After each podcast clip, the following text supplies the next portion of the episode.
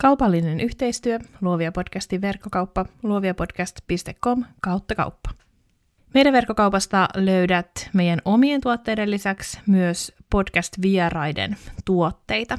Yksi tällaisista tuotteista on jaksossa 41 vierailleen valokuvaaja Helena Hartikaisen Helia Loves Presetit, jotka on hänen omia työkalujaan kuvien viimeistelyyn. Vauvakuvauksen guru Heliana arvostaa luonnollista lopputulosta, jossa yhdistyvät herkkyys ja romanttinen tyyli. Valmiilla esiasetuksilla, preseteillä annat kuvillesi viimeisen silauksen ja luot yhtenäisiä kuvasarjoja niin itsellesi kuin asiakkaillesikin.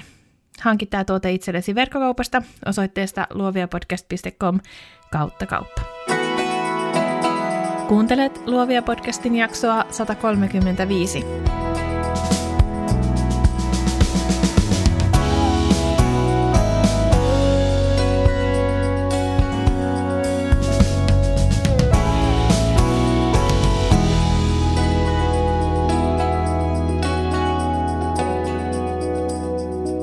Tässä kevään 2021 viimeisessä jaksossa tapaat Sonja Lindforsin, joka on koreografia-taiteellinen johtaja. Sonja tekisi mieli kutsua myös kasvattajaksi, joka tulkkaa vaikeat asiat ymmärrettävään muotoon. Hän valmistui teatterikorkeakoulusta vuonna 2013 ja samana vuonna hänen perustamalleen Urbaanille kulttuuritaide- ja tapahtumayhteisö Urbanapalle myönnettiin tanssitaiteen valtion palkinto rohkeasta ja merkityksellisestä työstä tanssin kentän hyväksi. Neljä vuotta myöhemmin Helsingin kaupunki vallitsi Lindforsin vuoden taiteilijaksi. Sonja käsittelee työssään ja teoksissaan esimerkiksi mustuutta ja toiseutta. Hän puhuu väsymättä yhdenvertaisuuden puolesta herättelemällä kuulijansa miettimään olemassa olevia valtarakenteita. Näitä teemoja mietimme myös tässä Luovia podcastin jaksossa, jossa Sonja rohkaisee meitä pohtimaan taidealan rakenteellista rasismia. Sonjan ajattelu kumpuaa ihmisen ihailusta ja rakkaudesta vahvaan vuorovaikutukseen. Näitä molempia koreografi tarvitsee kiinteästi työssään, joka on suhteiden taidetta. Nyt jaksoon. Tervetuloa Luovia podcastiin Sonja Lindfors. Kiitos paljon. Mä luin jostain, että sulla on tämmöinen motto kuin paska ja timanttia, molempia mm. tulee. Voitko sä jakaa meille pari esimerkkiä, miten tässä lähiaikoina nämä on nyt ilmennyt sun työssä? No joo, tämä on, tämä on tavallaan ihan hauska juttu, mutta tämä on ollut sellainen motto itselle sen takia, että koska mä oon tosiaan taiteilija, ja sitten paska ja timanttia on sellainen, että pitää niinku uskaltaa niin kuin myös epäonnistua. Pitää uskaltaa mennä asioita kohti, jota ei osaa, koska muuten ne asiat, mitä sä teet, on vain yritystä tehdä jotain hyvää, joka usein liittyykin normatiiviseen hyvään. Ja sitten jotenkin mä oon ajatellut, että taiteilijana suurin osa mun työstä on sitä, että mä menen tuntemattomia asioita kohti. Että mä teen asioita, joita mä en osaa vielä tehdä. Ja sitten mä yritän muistuttaa itselleni, että hei, paskaa ja timanttia. Että molempia tulee aina. Että et, et, niin kun, et ei kaikista mun vaikka teoksista tuu upeita, niin onnistuneita mun omasta mielestä, mutta ehkä se ei ole se pointti, vaan se pointti on joku muu asia kasvaa, yrittää löytää uusia tapoja tehdä, tarjota erilaisia näkökulmia.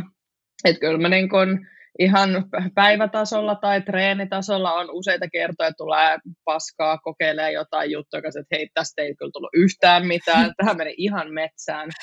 Mutta se on myös jotenkin mun mielestä ihanaa tässä niin taiteilija-ammatissa, että että et on jossain työssäkin voi olla sellainen niin kuin, ainakin jos ei aina, niin ajoittain sellainen leikkisä ja rento tunnelma.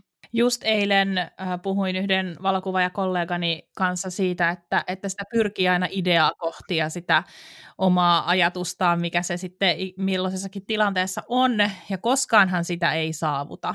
Mm. Ja, ja välillä sitten on vaan niin voimakkaampi tunne siitä, että no paskaa tuli, mutta sitten joskus voikin todella onnistua aivan timanttisesti, mutta sitten ei välttämättä kuitenkaan ole se millään tavalla liity, liity siihen ideaan, mitä sä lähdit tekemään. Yep. Mutta, mutta toi, on, toi on kyllä tosi tärkeä ja varmasti kuuntelijoille myös hyvin tuttu fiilis, se, että, että tavallaan kun antautuu sille omalle työlleen, niin sieltä voi tulla välillä, mitä sattuu. Hei Sonja, kerro, kuka sä oot ja mitä sä teet? No, tämä on aina hyvä kysymys. Kuka olen? Tota, suuri eksistentiaalinen kysymys. Kyllä, miten lokeroit tota, itsesi tänään? Jep, tota, no mun ammattinimike on koreografi ja taiteellinen johtaja, eli mulla on tällainen Urban Fun-niminen taite- äh, taideyhteisö, jonka taiteellisena johtajana mä toimin. Siellä teen kuratointia, fasilitointia, opettamista, hostaamista, kaikenlaista asiaa. Että tavallaan välillä mä oon leikkimielisesti sanonut, että mä työskentelen niin kuin taiteen ja elämän parissa. Että mä teen niin kuin monenlaisia erilaisia asioita, mikä on varmaan monelle freelancer-taiteilijalle se arkipäivä. Että on niin tästä hybriditaiteilijuutta, että sitä tekee, mitä tarvii tehdä. Mä oon menossa huomenna Turun kaupungin teatteriin, jossa on ollut koreografina Kysy siskoilta nimisessä esityksessä. Eli välillä ihan konkreettisesti koreografin duunia, mutta sitten myös mä oon ollut pitämässä esimerkiksi luentosarjaa tällä viikolla ää, teemalla valtatoisuus ja representaatiot. Ja siitä vähän, vähän tästä teemasta olemme tänäänkin tällä langoilla yhdessä puhumassa, mutta koreografi eli, eli tanssi on, on sun se medium. Mi, miksi juuri tanssi? Niinpä, miksi, miksi juuri tanssi? Miksi ei? Niin. sitä, mutta tota, mä oon, tää on, mä luulen, että tämä on tämä perustarina, että mä oon neljävuotiaana jotenkin mut on laitettu tanssikouluun ja sitä ennenkin musta tuntuu, tai legenda kertoo, itse hänen hirveästi muista tästä, tästä ajasta, mutta että on jotenkin ollut heiluvainen ja liikkuvainen ja tanssivainen lapsi. Ja sitten kuten monella muullakin kollegalla, niin vähitellen harrastuksesta on sitten jotenkin vaivihkaan tullut ammatti. Teini-ikäisenä on sitten jotenkin 16-17-vuotiaana alkanut saada tai keikkoja, ja sitten yhtäkkiä niistä saakin palkkaa ja jotenkin päätyy sitten vähitellen sille alalle. Ja sitten toinen tietenkin varmaan syy on just se, että, että tota, kävi Kallion lukio Helsingissä ja sitten sieltä tosi moni niin kuin luokkakaveri haki teatterikorkeakouluun. Ja sitten siinä on niin kuin sellainen imun tuntu. Mutta tanssissa on mun mielestä se mielettömän äh, ihan asia. Ensinnäkin mä jotenkin koen, että tanssin tulisi kuulua kaikille. Että kaikilla meillä ihmisillä on keho. Me kaikki jotenkin, tai suurin osa meistä kuitenkin jollain tavalla liikkuu. Ja se kehollisuus on joku, joka on oikeasti universaalia kaikille ihmisille. Me ei saateta jakaa kieltä, me ei välttämättä jaeta ideologiaa tai ymmärrystä jotenkin maailmasta, mutta meillä kaikilla on joku keho ää, olemassa. Ja se on myös niin tässä tanssissa ihan mieletöntä, että kun on matkustanut eri puolella maailmaa, voi kohdata ihmisiä, jotenkaan ei jaa kieltä, mutta sitten meillä voi olla joku yhteinen tanssi ja me voidaan niin kommunikoida sen välityksellä.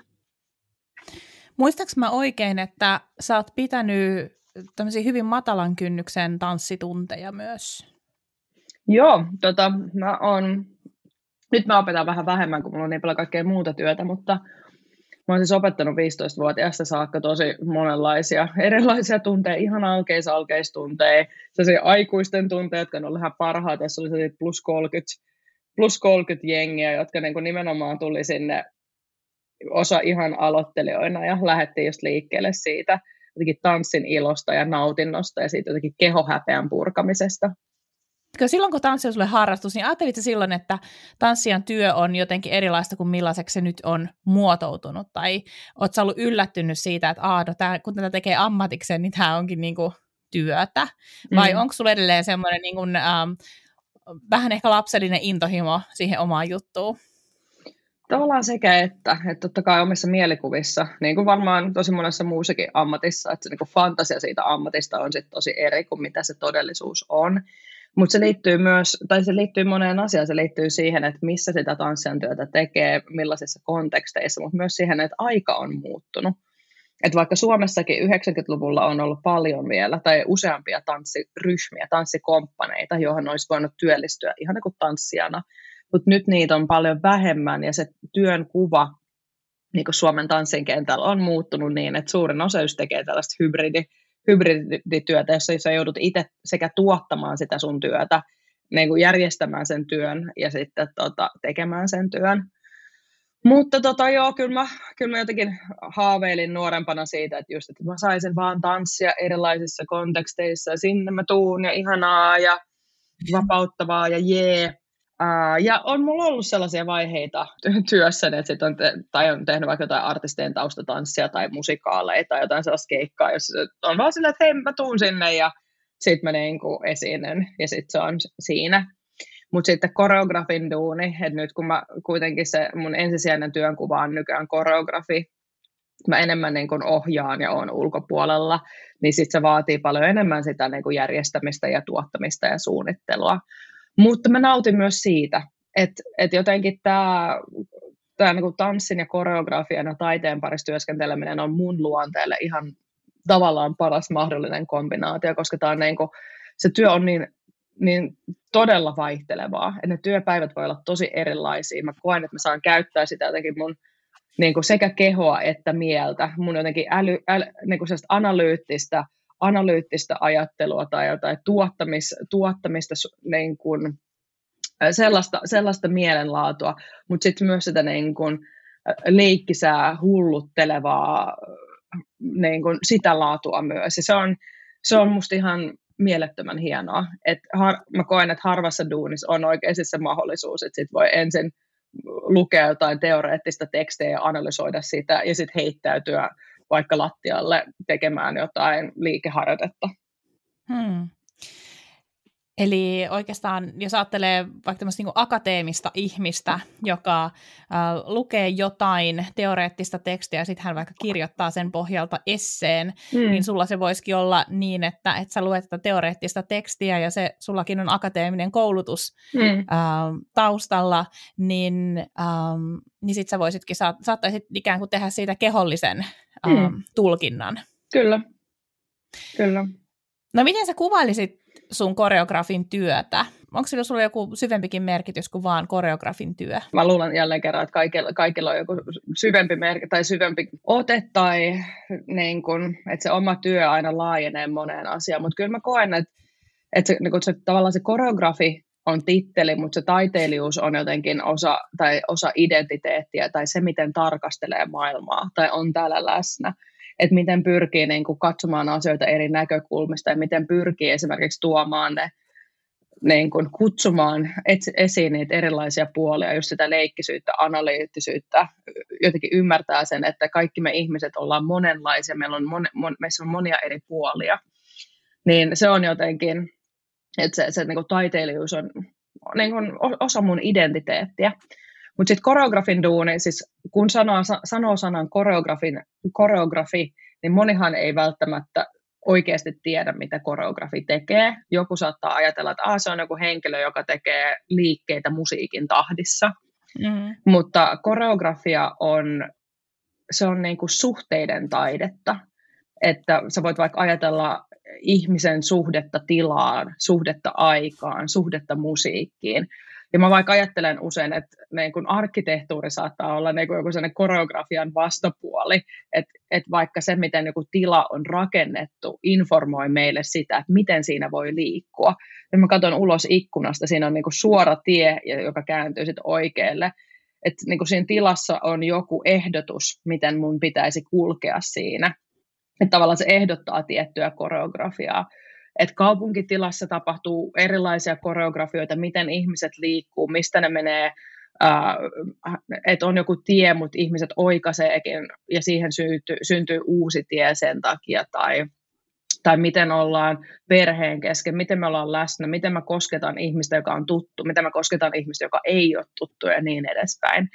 Että se jotenkin se niin kehollisuuden suhteellisuuden kysymysten äärellä oleman, oleminen, niin se on koreografiaa. On, on koreografeja, jotka vaikka työkseen vaan kirjoittaa ja sitten ajattelee sitä kirjoittamista nimenomaan sen niin koreografisen tulokulman kautta esimerkiksi. Tosi kiehtovaa. Ja ehkä just tämä, että um, se, sulla pitää olla joku niin kuin, tosi syvällinen ymmärrys tilasta. Mm. Valokuvaajana tietysti niin kuin tilan käyttö ja tilan y- ymmärrys tilasta, niin, niin niitä pitää olla, mutta mä uskon, että sitten kun siihen laitetaan vielä niin kuin muutama, ää, muutama naru lisää, niin mm. sulla on varmaan, niin kuin sä ajattelet ihan eri tavalla sitä kerroksittain tai, tai miten ikinä nyt sitä ajatteletkaan. Onko sulla, sulla ikinä silleen, että sä menet vaikka johonkin uuteen paikkaan ja sitten sä huomaat olevassa suunnilleen transsissa, kun sä näet, että miten, miten ihmiset toimii tietyissä tiloissa ja, ja tietyllä tavalla. En ehkä transsissa, mutta mä jään kyllä, niin kuin mä tarkastelen, mä saatan niin kuin huomata, että sit mä jotenkin, että tämäkin on niin ihmeellistä, että yksi ihana asia koreografin työssä on se, että mä saan siis katsoa ihmisiä työkseni. Että mä, meen, mä saatan olla niin kuin vaikka treeneissä, ja mä saan ihan rauhassa katsoa, ja ihmisethän on aivan ihania ja kauniita, kaiken näköiset ihmiset. niin se, että mä saan niin jotenkin tarkastella sitä toista, niin kuin samantyyppisesti kuin joku saattaa lumoutua, katsoa vaikka lapsia, että et lapsia, lapsia niin kuin meidän yhteiskunnassa saa katsoa rauhassa, niitä saa jotenkin ihailla tai eläimiä, mutta toista aikuista ihmistä ei ole silleen, että se ei ole sosiaalisesti niin kuin hyväksyttävää, että me jäädään vaikka jotenkin ihmettelemään tai tuijottaa jotain toista ihmistä. Niin siihen mä saatan välillä jotenkin havahtua, että nyt mä oon jäänyt jotenkin katsoa tai tarkastelemaan, että on, on jotenkin ollut lumoutunut jostain tilanteesta ja sitten yrittää herättää itsensä siitä ulos, ettei tee kenenkään oloa epämukavaksi. Mä eilen just nauhoitin yhden podcast-jakson, jossa mä äh, kerroin, että, että mun jotenkin koko näkökanta sosiaaliseen mediaan on näe ihminen. Joo. Ja nyt mua melkein rupeaa täällä itkettää, koska, koska siis niin kuin mun mielestä toi on niin merkityksellistä siis taiteessa, mutta myös siis muuten vuorovaikutuksessa aina siis se, että, että me pystytään jotenkin ihailemaan toista ihmistä. Hmm. Ja, ja jotenkin uh, ihan mahtavasti sanotettu. Mä mm. unohdin kysyä sulta tuossa aiemmin, um, kun mä jotenkin innostuin nyt tästä, tästä sun, sun näkemyksestä. Mä unohdin kysyä sulta, että, että mikä sun koulutus on, kun kuuntelijoita kiinnostaa hirveästi se, että, että millainen koulutus sit ihmisellä on siihen omaan työhönsä, niin voiko sä vähän Joo. avata sitä vielä? Eli mä oon siis valmistunut, uh, nykyään se on taideyliopiston teatterikorkeakoulu, mutta silloin kun sinne hain ja pääsin, se oli vaan teatterikorkeakoulu, mutta nyt nämä eri, eri tota, tavallaan korkeakoulut on yhdistynyt yhdeksi isoksi taideyliopistoksi.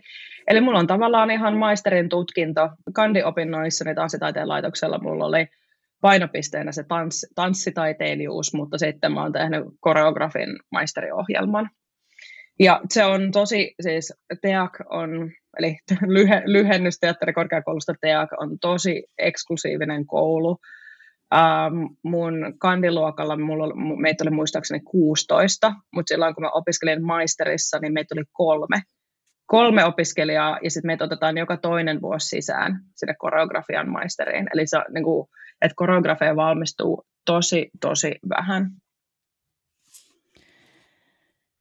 Mä kutsuin Sonjan mukaan keskustelemaan rasismista ja toiseudesta ja, ja asioista, jotka on pinnalla, mutta ne on myös aika vaikeita. Ja me ollaan Sonjan kanssa sovittu, tai mä sanoin hänelle, että jos hän voi mulle antaa palautetta, jos mä tässä nyt niin kuin käytän ihan höppäniä termejä, tai, tai sanon vaikka jotain sellaista, mikä ehkä vuorovaikutustilanteessa voisi, se voisi kokea loukkaavaksi tai ajattelemattomaksi tai näin. Ja sitten Sonja sanoi, että se on ihan ok, että hän voi kyllä sanoa. Ja, ja tota, um, me puhutaan rasismista taidealalla, mutta pienenä taustatuksena siihen, minkä takia mä halusin tehdä äm, tällaisen jakson, liittyy oikeastaan siihen, että ehkä varmaan, olisiko se ollut nyt viime, tai siis 2020 kesällä, eikö silloin alkanut, äm, oli paljon protesteja Jenkeissä. Ja, niin, keväällä, ja, keväällä alkoi se BLM. Niin kuin joo, liike. Black Lives Matter-liike silloin, ja, ja varmasti siis jokaisella voi olla siitä omat mielipiteensä, mutta mutta jos nyt lähdetään siitä ajatuksesta, että ongelmia on. Mutta joo, siis Luovia podcast on pyörinyt kolme ja puoli vuotta, ja mä ajattelin, että et, olisiko se nyt ehkä mun velvollisuus tehdä edes yksi jakso, jossa vähän herätellään miettimään muunkinlaista itsensä kehittämistä kuin vaan sit sitä, että miten teen paremman hinno, miten hinnoittelen työni paremmin tai miten viestin selkeämmin tai miten, miten um, millaista työtä joku muu äh, taidealla yrittäjä tekee. Ja mä luin vähän aikaa sitten Robin DiAngelon kirjan White Fragility, mä sitä tuolla Lovia Podcastin IG-tililläkin esittelin. Ja siinä kirjassa mietitään just sitä, että miksi meidän valkoisten on vaikea puhua rasismista, miksi meidän on vaikea tunnistaa sitä itsessämme. Mm. Voitaisiko me aloittaa vaikka tästä, että mitä mieltä sä oot siitä, että minkä takia on tosi vaikea nähdä itsessään rasistisia piirteitä? Se liittyy mun mielestä siihen, että miten ihmiset ymmärtää rasismin. Et rasismi jotenkin, ensinnäkin, että rasismi on siis valtarakenne. Se ei ole vaan joku sellainen jonkun pahan ihmisen ominaisuus. Eli kun me aletaan, aletaan miettiä rasismia jotenkin silleen hyvä paha akselilla, että pahat, rasisteja on sellaiset pahat ihmiset, niin kuin jotkut natsit, tai sitten jotkut sellaiset ilkeät huutelijat, ne on rasisteja, ja minä en ole rasisti että koska me halutaan mieltää itsemme hyväksi tyypiksi, että meillä on hyvät intentiot, niin silloin se niin kuin rasismi sotii sitä meidän ideaa omasta itsestämme vastaan. Sitten jos me aletaan ymmärtää, niin kuin miettiä jotenkin ra- rasismia historiallisena valta-asetelmana, jo, joka on siis lävistänyt koko länsimaisen ajattelun, sellainen sosiologi kuin Stuart Hall, hänellä on sellainen esse, tai siis äh, kirjoituskokoelma kuin The West and the Rest, joka käsittelee sitä, että miten lännen konsepti on ylipäätänsä syntynyt. Että meillä ei olisi konseptia länsi, ellei meillä olisi konseptia, joka olisi niin kuin se vast, vastakkainen, eli joku muu. Ja se lännen konsepti, eli valkoinen, sivistynyt, demokraattinen, jotenkin eteenpäin suuntaava, tulevaisuutta kohti menevä länsi on syntynyt sitä the rest, joka on usein se joku mustuus, toiseus, joka on sitten historiallista, joka on jotenkin taka, takaperoista ja, ja että siinä on eksoottista ja vaarallista ja kaikenlaista sellaista. Ja sitten kun me aletaan ymmärtää rasismia jotenkin just tämän niin kuin historiallisen, historiallisen niin kuin perspektiivin kautta ja ymmärtää sitä, että miten se lävistää kaiken sen, mitä me tehdään, niin sitten meidän on niin helpompi sijoittaa itsemme siihen, että okei, minä niin kuin olen osa tätä yhteiskuntaa, jossa tällainen ideologia on läsnä, joten mä en voi jotenkin pestä käsiäni tai olla irrallinen siitä. Ja kyse ei olekaan siitä, olenko hyvä vai paha ihminen, vai kyse on siitä, että millaisessa ympäristössä ja ideologisessa maastossa olen kasvanut. Ja samahan pätee esimerkiksi patriarkaattiin tai seksismiin tai niin kuin monenlaisiin muihinkin valtarakennelmiin, vaikka ne ei operoikaan tai toimi ihan täysin samantyyppisesti kuin rasismi, niin se jotenkin ajatus siitä, että mä en voi olla seksistinen tai mä en voi olla homofobinen, koska mä olen hyvä tyyppi, ää, niin on se ensimmäinen kompastuskivi. Mm. Mulla tuli mieleen tässä muutama vuosi sitten, ähm, mä vedin sellaista ähm, yhdessä Prokkiksessa semmoista sosiaalisen median tiimiä, ja mä muistan ikuisesti sen, kun mä vaan en ymmärtänyt sitä, kun ähm, me puhuttiin muun sukupuolisuudesta ja miten se ja. tuodaan esiin ja ilmiö. Mä vaan en ymmärtänyt sitä, kun mulle yritettiin sanoa, että, sit mä en edes muista se tilannetta tarkemmin, mä vaan muistan sen, että mä olin, mä olin niinku ihan pihalla ja mä en tajunnut, että mitä he yrittävät sanoa mulle, että miksi mulla on tässä nyt joku ongelma. Se liittyy siis johonkin lauserakenteeseen, jokin ja. hyvin, niinku, hyvin, hyvin, hyvin pieneen um, niinku sinänsä yksityiskohtaan. Ja mä vaan en tajunnut, ja sitä niin kuin mulle väännettiin ja väännettiin ja väännettiin. Mä että ei mulla ole mitään, niin kuin, mä, mun mielestä on olemassa, siis on, on siis, mulla on ihan sama, miten joku määrittelee itsensä, mm. mulla on ihan, um, siis ajatuksen ja tunnetasolla mä en nähnyt sitä ongelmaa, joka selvästi minussa oli. Mm. Mä luulen, että aika monessa tilanteessa ne saattaa olla just tämmöisiä ohikiitäviä hetkiä, joissa niin kuin olisi mahdollisuus oppia, mm. mutta sitten sitten se saattaakin olla tosi haastavaa päästä siihen itse siihen ytimeen kiinni, koska me ollaan niin kyllästytetty um, itsemme tällä kulttuurilla, missä nyt olemmekin kasvaneet. Hmm. Aina, aina kun mä tuota, vaikka pidetään workshoppeja tästä, niin mä aloitan sillä, että mä puhun normeista.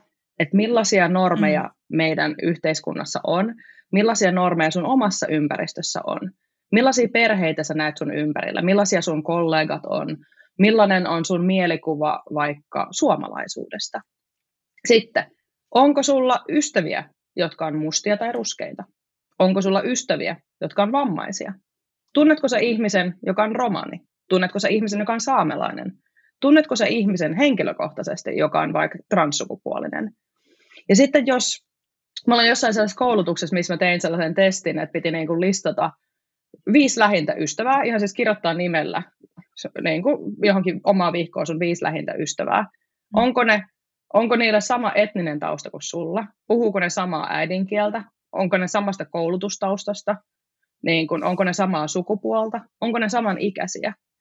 Et jos suurin osa sun ihmisistä sun lähellä on tosi samantyyppisistä taustoista kuin sä itse olet, niin todennäköisesti sulla on tosi paljon sellaisia näkymättömiä alueita, näkymättömiä pisteitä sun elämässä, niin kuin sulla ei kokemustasolla, henkilökohtaisella kokemustasolla jotain ymmärrystä vaikka siitä, että mitä, mitä voisi tarkoittaa, mitä, millaista on olla vaikka romani Suomessa.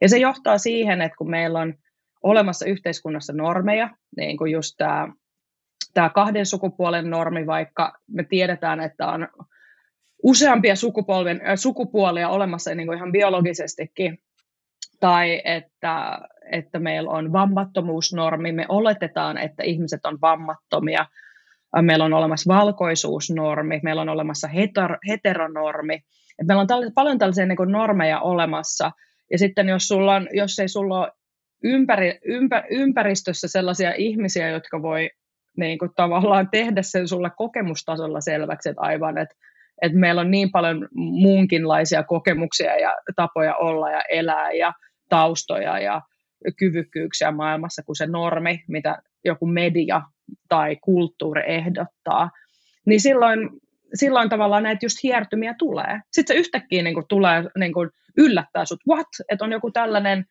uh, on, on ihmisryhmä, jotka on muun sukupuolisia. He ei ole miehiä tai naisia, vaan ne on muun sukupuolisia. Ja sitten, että jos ei ole tiedostanut tai ajatellut näitä asioita, niin ne, ne voi olla tosi pelottaviakin, koska ne, he, ne voi heilauttaa sitä sun niin kuin, kokemusta maailmasta. Ja sen takia mun mielestä tällainen, tällainen tavallaan keskustelu tai että puhuttaisiin näistä normeista pitäisi esimerkiksi olla läsnä peruskouluissa. Et koska maailma muuttuu, Suomi muuttuu, Helsinki muuttuu. Helsingissä on jo yli 15 prosenttia ää, asukkaita, joiden ensimmäinen kieli on joku muu kuin suomi. Eli meillä ei ole niin tilastoja etnisistä taustoista täällä Suomessa, että on vain ihmisten vaikka synnyinmaista tai vanhempien synnyinmaista ja kielistä. Mutta se jo ehdottaa, että 15 prosenttia vaikka Helsingin asukkaista, niin heillä on jo niin kuin monietnisiä taustoja esimerkiksi. Niin mm. tämä tulee olemaan jatkuvasti ajankohtaisempi. Ja jos ei me aleta, aleta puhua näistä normeista ja rasismista ja etuoikeuksista ja näkymättömistä pisteistä, niin, sit, niin kun sit me joudutaan siihen tilanteeseen ensinnäkin, että vaikka joku koulu tai tarha voi olla jollekin ruskealle tai romanilapselle tai saamelaislapselle tai vammaiselle lapselle tosi kauhea ja kivulias paikka. Toivon mukaan tarkoituksena on mennä kohti yhdenvertaisempaa maailmaa, niin sen takia näistä asioista pitää puhua. Mä oon pikkasen huolissani äh, tällä hetkellä vielä äh, syntymättömän lapseni puolesta, koska me muutettiin pois Helsingistä. Ja me muutettiin Sipooseen ja täällä, mä olen tänne, mä lastu täällä nyt puolitoista vuotta. Ja mä oon ehkä nähnyt, um, mitä mä sanoisin, ehkä kymmenkunta ihmistä, jolla on eri pigmentti kuin mulla. Mm. Versus sitten se, että me asuttiin äh, Helsingin Käpylässä, äh, joka sekin on vielä hyvin tämmöinen valtaväestö mm. Äh, kaupungin osa, mutta ähm, herranjestas, onhan se nyt ihan yö ja päivä tämmöiseen mm. pieneen taajamaan verrattuna. Ja me on mietitty sitä mun puolison kanssa, että, että kuinka meidän täytyy pitää huoli siitä ja kuinka järjestelmällisiäkin meidän ehkä täytyy olla, mm. kun me ollaan ehkä molemmat tässä vähän höveleitä. Että meidän täytyy oikeasti nähdä myös se vaiva, että, mm. että meidän lapselle ei tule tämmöiset asiat yllätyksenä. Mm. Onko sulla tähän jotain ajatusta, että, että miten, niin kuin, miten arkisissa tilanteissa voisi vaikka huomioida just itsensä tai lapsensa kohdalla jotenkin semmoisen puheen taso ja, ja tekemisen taso, että miten niin kuin helpottaa asioita myös toiselle? Mm.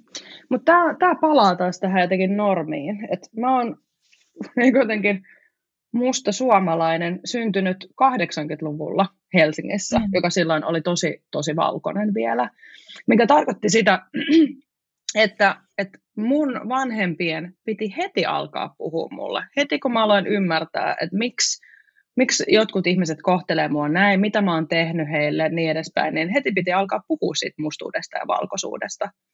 Mutta toisin sanoen silloin, jos niin kun lapsi tai perhe on lähempänä sitä normia, niin sitten teille ei välttämättä heti tule mieleen, että okei, meidän jossain vaiheessa pitää alkaa puhua aktiivisesti meidän lapselle vaikka valkoisuudesta ja normeista ja rasismista ja minkä takia eri ihmiset näyttää erilaiselta ja että se erilaisuus on normaalia, mutta minkä takia joku paikka ei vaikka ole sitä niin kuin monina, moninainen tai jotain muuta. Mm. Ja tästä on ollut niin kuin, varsinkin tuon niin kuin, viime vuonna tuon BLM-liikkeen niin kuin myötä oli tosi paljon jotenkin just sitä, sitä eroa, että miten vaikka Jenkeissä, jossa on niin valtavasti sitä niin kuin poliisiväkivaltaa mustia kohtaan, niin että joku äiti joutuu ihan oikeasti pelkäämään sitä, että yhdeksänvuotias lapsi joutuu poliisiväkivallan kohteeksi. Että et jollekin yhdeksänvuotiaalle lapselle opetetaan sitä, että kädet pois taskuissa, pidä kädet näkyvillä, ei saa olla mitään käsissä, ei saa olla huppuu, ei saa lähteä juokseen. Jos tulee poliisi, pitää jotenkin pysähtyä, olla rauhassa. Niin kuin, niin kuin tällaisia asioita, että sä joudut sun pienelle lapselle opettamaan sitä, että koska sä olet tietyn värinen, että sulla on eri määrä niin kuin melaniinia sun ihossa, niin sun pitää pitää sun kädet näkyvillä ja niin kuin hitaasti kävellä, ei saa lähteä mm. juokseen. Että nämä on sellaisia asioita, mitä niin kuin suuren osa vanhemmista väittäisin, että täällä Suomessa ei ikinä joudu miettimään, että jollekin 8-9-vuotiaalle pitäisi tällaista opettaa. Ja se vaan niin kuin tekee jälleen kerran näkyväksen, että miten tämä maailma on niin tosi tosi epäreilu tosi monella tapaa. Mutta jos me halutaan aktiivisesti lähteä yhdenvertaistaa sitä maailmaa, niin se tarkoittaa sitä, että näitä keskusteluja pitää alkaa normalisoimaan. Siis normeista pitää alkaa puhua lasten kanssa. Nyt mä just joku ystävä lähetti viestiä, että, että ne taisi olla englanninkielisiä kirjoja, mutta että oli sellaisia kirjoja jo, että esimerkiksi miten lasten kanssa puhua näistä asioista, mm. niin kuin myös valkoisten lasten kanssa. Tämä on hirveän vaikeaa. Sitten se haaste on tietenkin se, että, että Suomessakin tämä keskustelu on niin alussa – vaikka olisit niin kuitenkin koulutettu akateeminen ihminen, että silti et ole välttämättä ikinä käsitellyt tai edes puhunut tai edes välttämättä kuullutkaan sanaa valkoisuus tai miettinyt hirveästi normeja. Sen takia mä jotenkin aina peräänkuulutan sitä, että se niin kuin peruskoulu on niin mieletön resurssi, mikä täällä on Suomessa.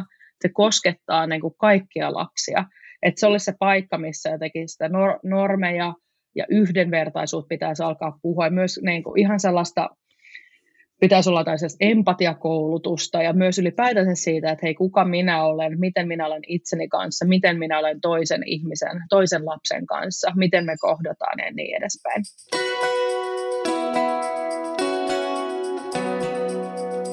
Name droppaillaan tähän yksi kirja, um, Angie Thomasin The Hate You Give. Se on kyllä varmaan suomennettukin, mutta en tiedä millä, millä nimellä. Mutta se oli mulle tosi vaikuttava lukukokemus, vaikka se on varmaan nuorille aikuisille, mutta, mutta silläpä ei ole mitään merkitystä. Mutta se oli siis jotenkin, juurikin puhui tästä, tästä nimenomaan Yhdysvaltojen tästä rakenteellisesta rasismista ja, ja siitä, miten um, eräs poika joutuu sit poliisiväkivallan uhriksi. Mm.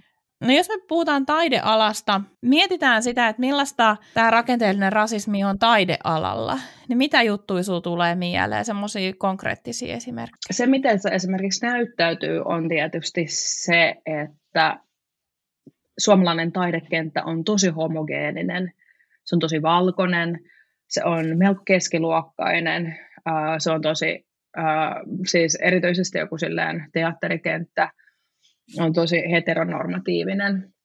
Sitten totta kai niin taidealat, taidealat on keskenään niin kuin myös aika erilaisia, mutta että se niin kuin homogeenius vaivaa suomalaista taiteen kenttää. Ja sitten vaikka se, mitä on itse omassa opinahjossa niin tosi paljon puhunut on, että, että noista normeista pitää puhua, koska sitten se vaikuttaa esimerkiksi sitä, että minkälaisia, minkä taustaisia ihmisiä teatterikorkeakoulu vaikka otetaan. Meillä oli just eilen ää, luento yhteistyössä Rakkautta ja anarkiaa yhdistyksen kanssa, ja siellä puhuttiin vaikka just siitä, että miten käsikirjoittaja kirjoittaa, millaisia roolihahmoja se kirjoittaa, kenen tarinoita kerrotaan, kenen näkökulma, millaisten ihmisten koska ta- taide kertoo tarinoita elämästä, hyvästä elämästä, maailmasta, ihmisestä. Niin kun taide kertoo meille, että jos, tai se meidän käsitys siitä, että millainen maailma on, millainen ihmisen, ihminen on, millainen on hyvä elämä, niin se ei tuu jotenkin, että a, kun synnyn, niin minun tulee se tieto, vaan kulttuuri, se kulttuuri, missä me eletään, muovaa meidän ymmärrystä itsestämme ja toisestamme ja maailmasta. Joten jos kaikki ne kirjat, mitä mä luen, ne elokuvat, mitä mä näen, se media, mitä mä kulutan, jos kaikki on tosi valkoista, heteronormatiivista, vammatonta, jotenkin länsimaista, niin se muovaa mun ymmärrystä tästä maailmasta. Ja tämä on tällainen asia, mitä jotenkin yritän muistuttaa tasaisesti, eri, erityisesti, erityisesti tällaisissa, niin kuin, no, vaikka Suomessa on, että me puhutaan mustista ja ruskeista ihmisistä vähemmistönä, mutta valkoiset ihmiset on globaali vähemmistö. Valkoisia ihmisiä on erilaisten laskentatapojen mukaan noin 16-25 prosenttia. Ja jotenkin se, että me koko ajan, että me puhutaan vähemmistö, vähemmistö, vähemmistö. Valkoiset ihmiset on vähemmistö. Sitten toinen asia, mikä on tietenkin se, että meillä on oikeasti olemassa vain yksi biologinen ihmisrotu. Eli senkin ymmärtäminen, että nämä konseptit, mitä me ollaan nyt käytetty, valkoisuus, mustuus, nekin on kulttuurisia konstruktioita. Eli niin kun jos mennään, jos mennään kolme, neljä, viisi tuhatta vuotta taaksepäin, niin, sam, niin kuin ihan samanlaista rajapintaa, että kuka on valkoinen, kuka on musta, niin ei ole ollut kuin on nykyään. Ja sitten vaikka Jenkkeen kontekstissa valkoisuus ja mustuus, tai se niin kuin kategoria musta on myös syntynyt ja vahvistunut sitä kautta, niin kuin, siinä on ollut ideologia, siinä on ollut projekti, jonka tarkoituksena on pystyä hyödyntämään tiettyä ihmisryhmää taloudellisen edun tavoittelussa. Siinä on kysymys vallasta ja rahasta. Et sen takia muistaminen, että, ei se ole, että ne ei ole mitään biologisia, luonnollisia, ikuisia kategorioita.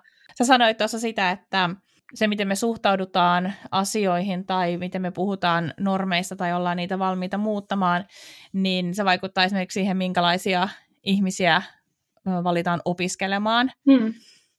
Se varmaan vaiku- vaikuttaa myös siihen, että ketkä saavat apurahoja, minkälaisia apurahoja he saavat, ähm, minkälaisia työtilaisuuksia tarjotaan, äh, mitä ajatuksia sulla on tästä? Hmm. Siis se vaikuttaa ihan kaikkeen. Mm. Et se, sekin, ja sekin on niin kuin, mä puhun, käytän tätä esimerkkiä tosi usein, että, että tota, mun nimi on Sonja Lindfors, ja tälleen podcastissa mä, kuul, mä kuulostan ihan kantas, voisin kuulostaa ihan kantasuomalaiselta.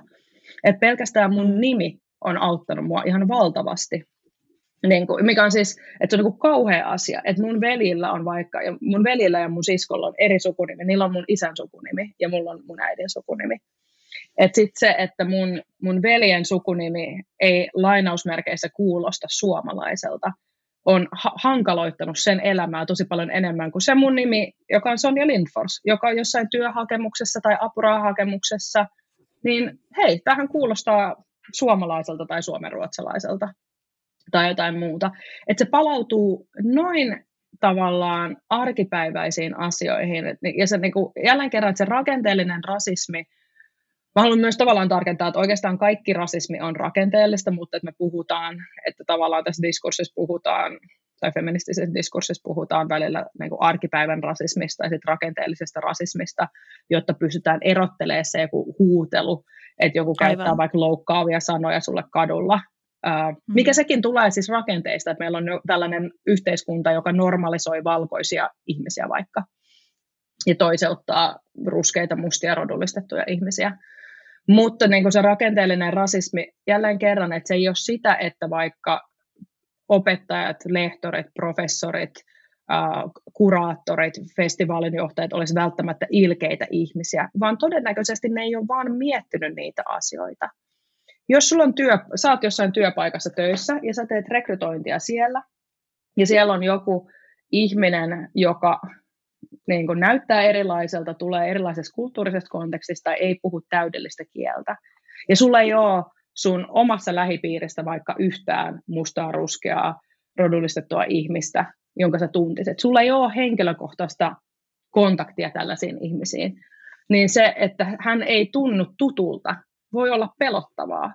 Ja sitten kun me valitaan, tehdään valintoja elämässämme myös tosi intuitiivisesti, niin saattaa olla, että sä et tarkoita mitään pahaa, mutta sun gut feeling, jotenkin se sun niin kun intuitio sanoo, että kannattaakin palkata Riikka Pöppänen kuin tämä mm. toinen henkilö, koska Riikka, hei, hän on kantasuomalainen, niin kuin minäkin, ja hänkin kävi tuolla Helsingin yliopistossa, minäkin opiskelin siellä. Tuo toinen henkilö joka opiskeli jossain muussa maassa ja ei puhu täydellistä suomea, niin kuin hän tuntuu vieraalta. Ja tämä on niinku se vaikea asia, koska se niinku rakenteellinen rasismi, niinku se on kiinni myös siinä meidän intuitiossa ja siinä, että miten me kohdataan se vieras. Jos me halutaan muuttaa sitä, niin me tarvitaan työkaluja ja tosi paljon myös työtä. Ja se työ, niin kuin se yhdenvertaistamisen työ ja niiden omien sisäistettyjen vaikka ennakkoluulojen purkaminen, se on niin kivuliasta ja väsyttävää duunia. Mm. Ja epämukavaa. Kyllä.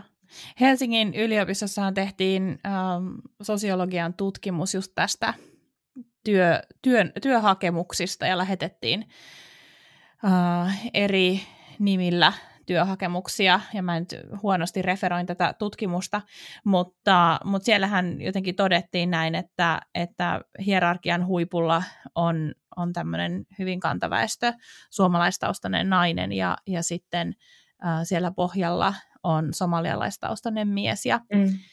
ja, ja nämä on hirmu hurjia esimerkkejä, koska, koska tietysti niin kuin toivoo, että tällaista ei olisi, mm. mutta sitten samalla pitäisi myös uskaltaa katsoa just sinne, mistä olisi niin helppo kääntää katse pois mm. ja ajatella, että no tämmöistä nyt vaan on.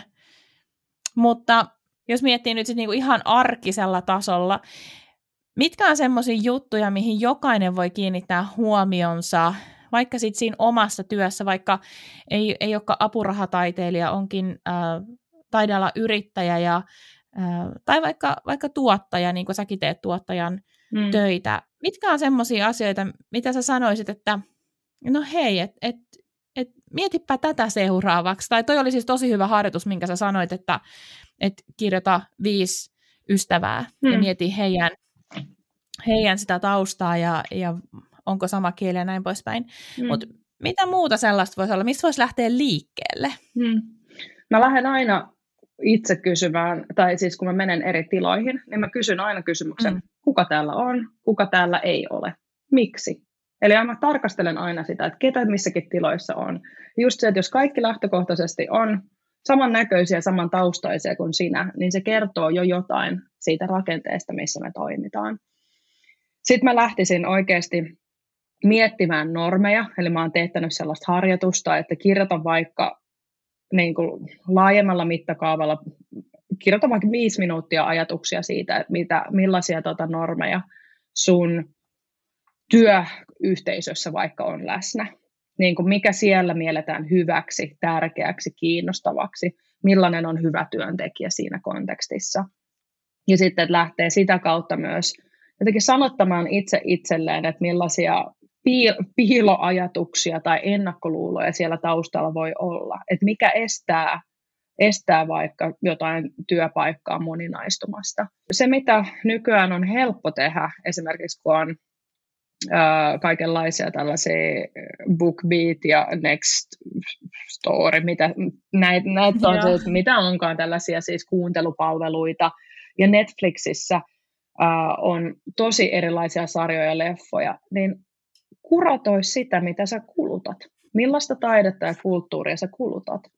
Luetko vaan kirjoja, kuunteletko kirjoja, jotka on taas samasta kontekstista. Että mun, niin kun, et itse on, ite on niin jotenkin kuuntelupalvelut on ollut ihan mahtavia, koska sit sieltä voi oikeasti kuunnella tosi erilaisia, eri taustaisia juttuja myös. Ja sama niin kuin Netflixistä, että nyt sä voit katsoa vaikka eteläkorealaista sarjaa tai intialaista sarjaa tai nigerialaista elokuvaa voi katsoa.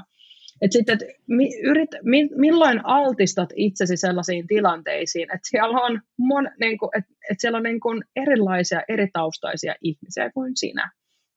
Et se on niin kuin, mun mielestä keskeinen asia siinä, että yrittää löytää jotenkin väyliä myös jotenkin ulos en tykkää tästä kuplaantumista niin kuin analogiasta, mutta jotenkin siitä omasta kuplastaan yrittää jollain tavalla kurkottaa myös erilaisiin konteksteihin ja ihmetellä sitä jotenkin elämän ja moninaisuuden upeutta.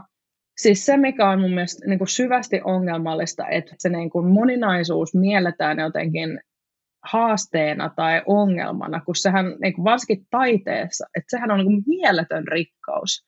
Se, että tämä maailma on aivan ihmeellinen ja ihmiset on upeita ja kauniita ja luovia ja niin kuin joku puhuu eri kieltä, jollakin on eri tavat, jollakin on eri uskomukset kuin mulla, niin se on niin kuin mieletön rikkaus.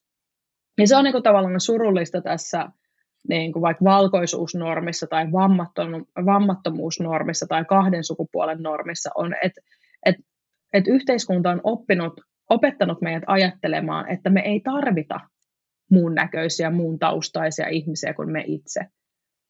Et me ei tarvita sitä niin kuin moninaisuutta omassa elämässämme. Ja se on, niin kuin, se on niin kuin tavallaan surullista. Mutta se, mitä tämä niin kuin sosiaalisen median ja digitaali, digitaalisuuselämä niin kuitenkin mahdollistaa, on se, että sulla voi olla kaveri, joka on Intiassa, kaveri, joka on Afganistanissa, kaveri, joka on Keniassa. Ja te voitte vaikka, te voi olla vaikka joku peliryhmä, jossa te pelaatte Call of Dutytä niin kuin yhdessä. Ja sitä kautta niin kuin, niitä kontaktipintoja saattaa syntyä. Ei voi ainakaan sanoa, ettei mahdollisuuksia olisi äh, vähän moninaistaa omaa arkeaan, että kyllä niin kuin se on tehty aika helpoksi jo nytten. Mm. Yleensä jotenkin ajatellaan hirveän herkästi niin, että kun on kyse viihteestä tai itsen viihdyttämisestä, niin sen pitää olla mukavaa ja helppoa. Mm. Mutta että, että ehkä juuri se olisi se yksi helpoimpia tapoja uh, myös haastaa vähän itseään. Mm, kyllä. Ja, siis, ja sitten tavallaan just toi, että että onko se viihdyttävä tai rentouttava aina se he, niin kuin tutuin. Että, että sit Juuri kun on niin. jotain silleen eteläkorealaista hömppää, niin sekin on niin kuin tosi viihdyttävää. Että sit siihen niin kuin, tai tavallaan, että sit siihen, että totta kai siihen menee hetki sille ihmetellessä, mutta, tota, mutta tota, se, sekin on niin kuin tosi viihdyttävää. Et sitten, mm. mutta et, tämähän se on, että kun meillä on niin liittyen tähän niin kuin jatkuvaan riittämättömyyden tunteeseen ja siihen niin kuin valtavaan kasautuneisiin, kasautuneiden tehtävien määrään.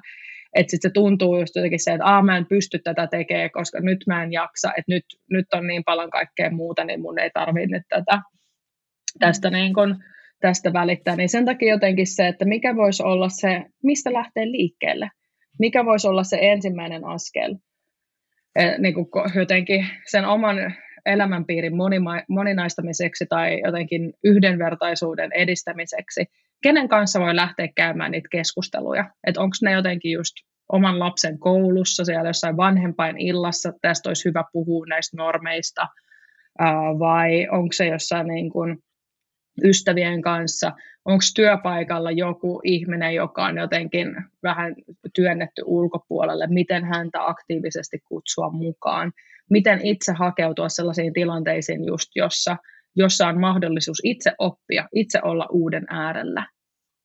Hmm.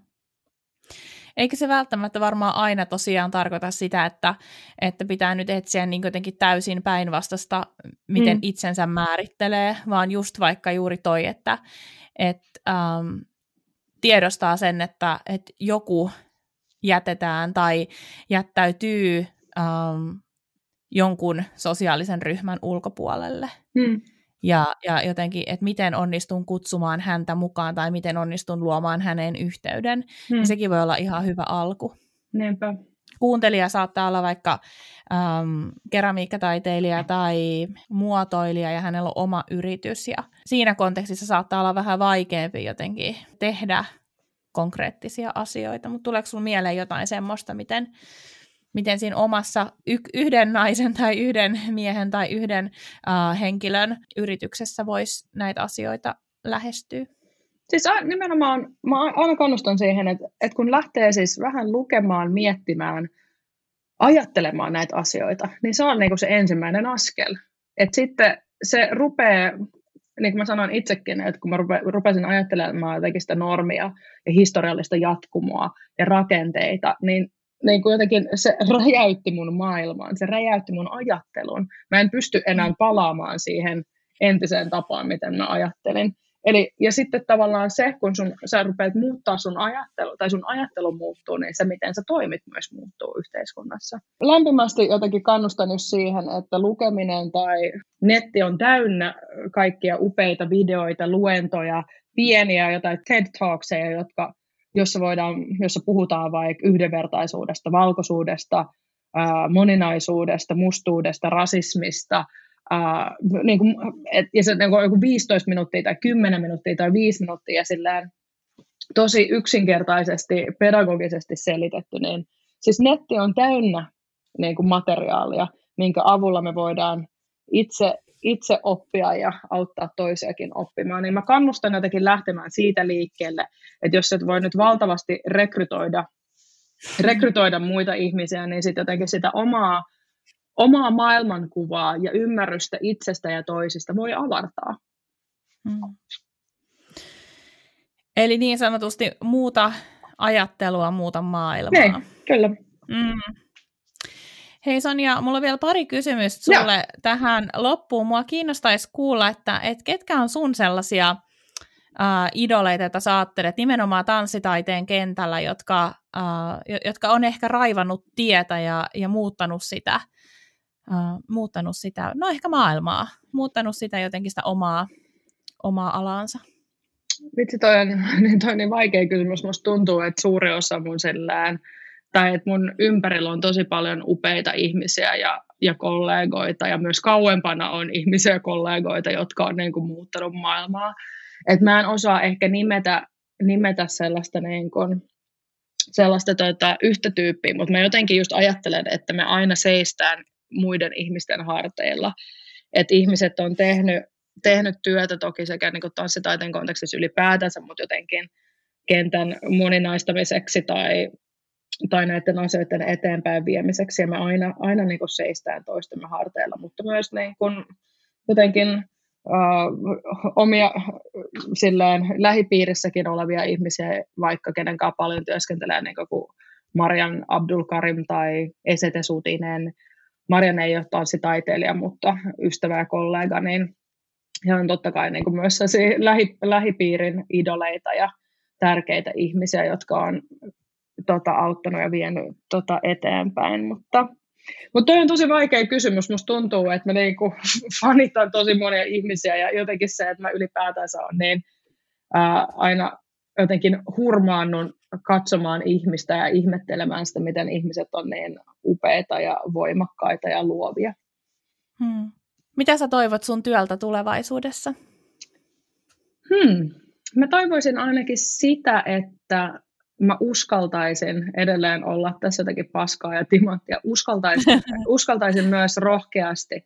Tai et, et, et, etten alkaisi jotenkin seivailemaan, vaan uskaltaisin mennä kohti sitä tuntematonta ja olla asioiden äärellä, jota en vielä osaa. Mä uskon, että se on niin kuin yksi taiteen niin kuin jotenkin upeimpia potentiaaleja. Ja sen takia kaikkien pitäisi tehdä taidetta lasten, nuorten, aikuisten, vanhojen, koska se opettaa meitä olemaan sen tuntemattoman äärellä, mitä, mitä, me, niin kuin, mitä me tarvitaan tässä hetkessä. Mä toivon, että mulla säilyy ilo ja leikki ja jotenkin imu ja energia, vaikka maailma on haastava.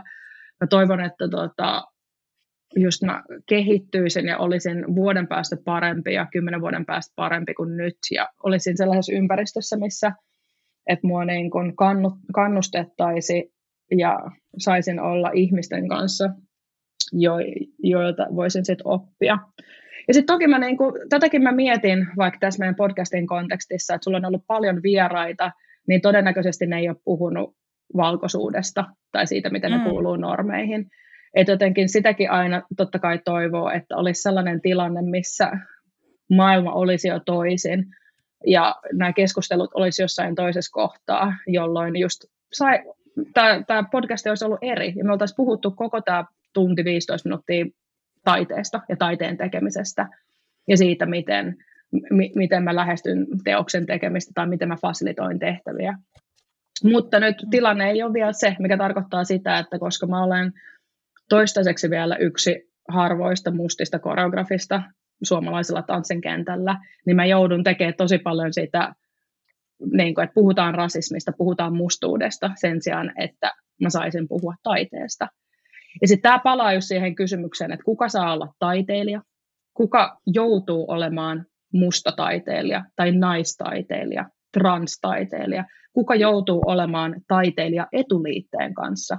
Ja tavallaan edustamaan sitä jotain omaa vaikka marginalisoitua positiotaan. Niin se on tietenkin sellainen iso, iso unelma jotenkin sekä totta kai suomalaiselle taiteen kentälle, ylipäätänsä maailmaan, että olisi mm. sellainen tilanne, että, tämä, että vaikka silloin niin kuin 10 vuoden päästä, 20 vuoden päästä, 50 vuoden päästä olisi sellainen tilanne, että tulevat sukupolvet voisivat jo eh, niin kuin työskennellä sellaisella taiteen kentällä, missä se olisi ihan normaalia, että ihmiset olisivat erinäköisiä, eri taustaisia. Me oltaisiin puhuttu normeista, niin kuin mm. ihmiset tietäisivät, mitä rasismi on ja osaisi työskennellä niin kuin antirasistisesti, purkamaan sitä rasistia aktiivisesti omassa työssään, jolloin se tavallaan koulutusvastuu ei olisikaan niillä niin sillä jollakin pienellä, pienellä ryhmällä sitä vaikka jotain alirepresentoitua tai marginalisoitua ihmisryhmää. Kun mä mietin tätä jaksoa, niin mua jotenkin jopa vähän harmitti just se, koska mä tiedän, että um, on välillä ehkä myös vähän ärsyttävää puhua aina samoista aiheista. Että hmm. haluaisi ehkä tuoda myös esiin itseään uh, taiteilijana tai, tai mitä se sitten ikinä kelläkin on, ja mä, mä siis niinku toise, toisesta näkökulmasta itse koen sitä ihan samaa, koska mä oon profiloitunut tosi paljon niinku, uh, nimenomaan taidealan yrittäjyyden kautta. Mm.